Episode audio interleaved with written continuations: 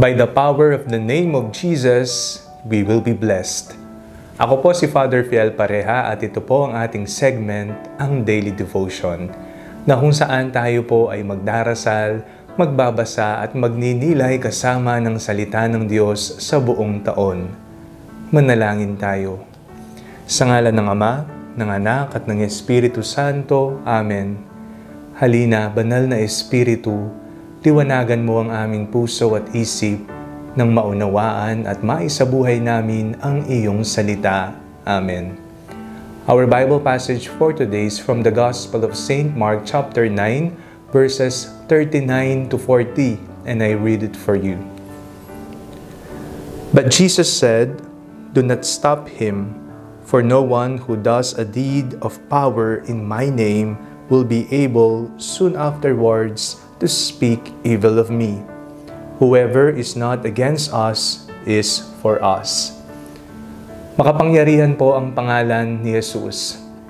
By the power of the holy name of Jesus, all blessings, all the healing that we ask for, all the necessary graces God can bestow.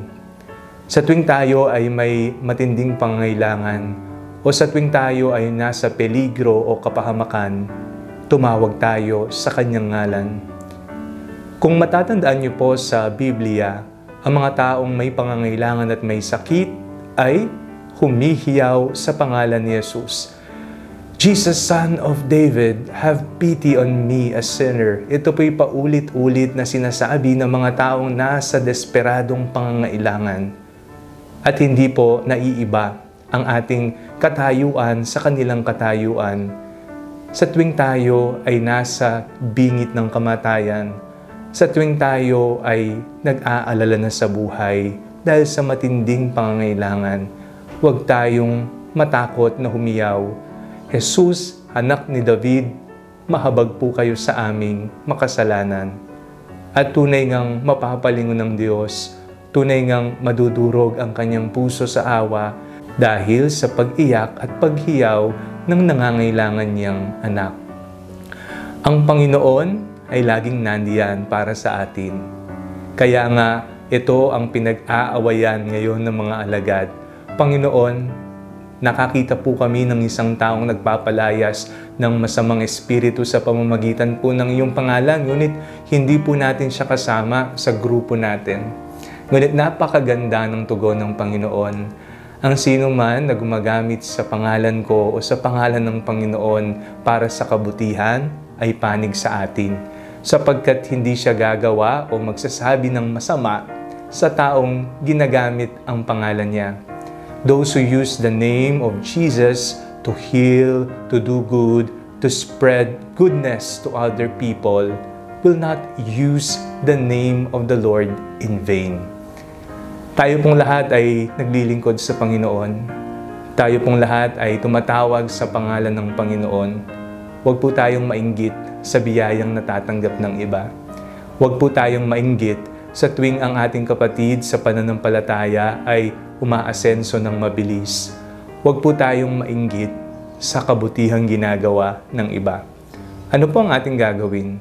Suportahan po natin ang ating mga kapatid Huwag po tayong magsawa o sumuko sa ibang tao dahil lamang hindi tayo napagbibigyan o kaya naman dahil meron tayong personal na interes na naapakan. Lagi po nating tatandaan, makapangyarihan ang pangalan ng Diyos. At ang Diyos ay para sa lahat. Tayo ay kanyang anak, kapatid natin si Jesus. Tayong lahat ay pakikinggan. Tayong lahat ay pagbibigyan. Sama-sama tayong magdasal sa kanyang banal na ngalan. Jesus, anak ni David, mahabag po kayo sa aming makasalanan. Manalangin tayo.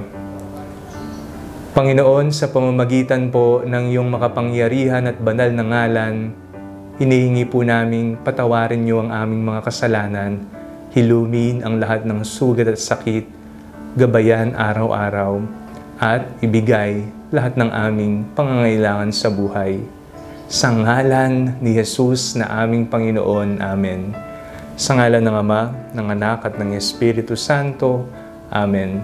Huwag niyo pong kalilimutang i-like ang video ito mag-comment po kayo and share it with your family and friends. God bless you po.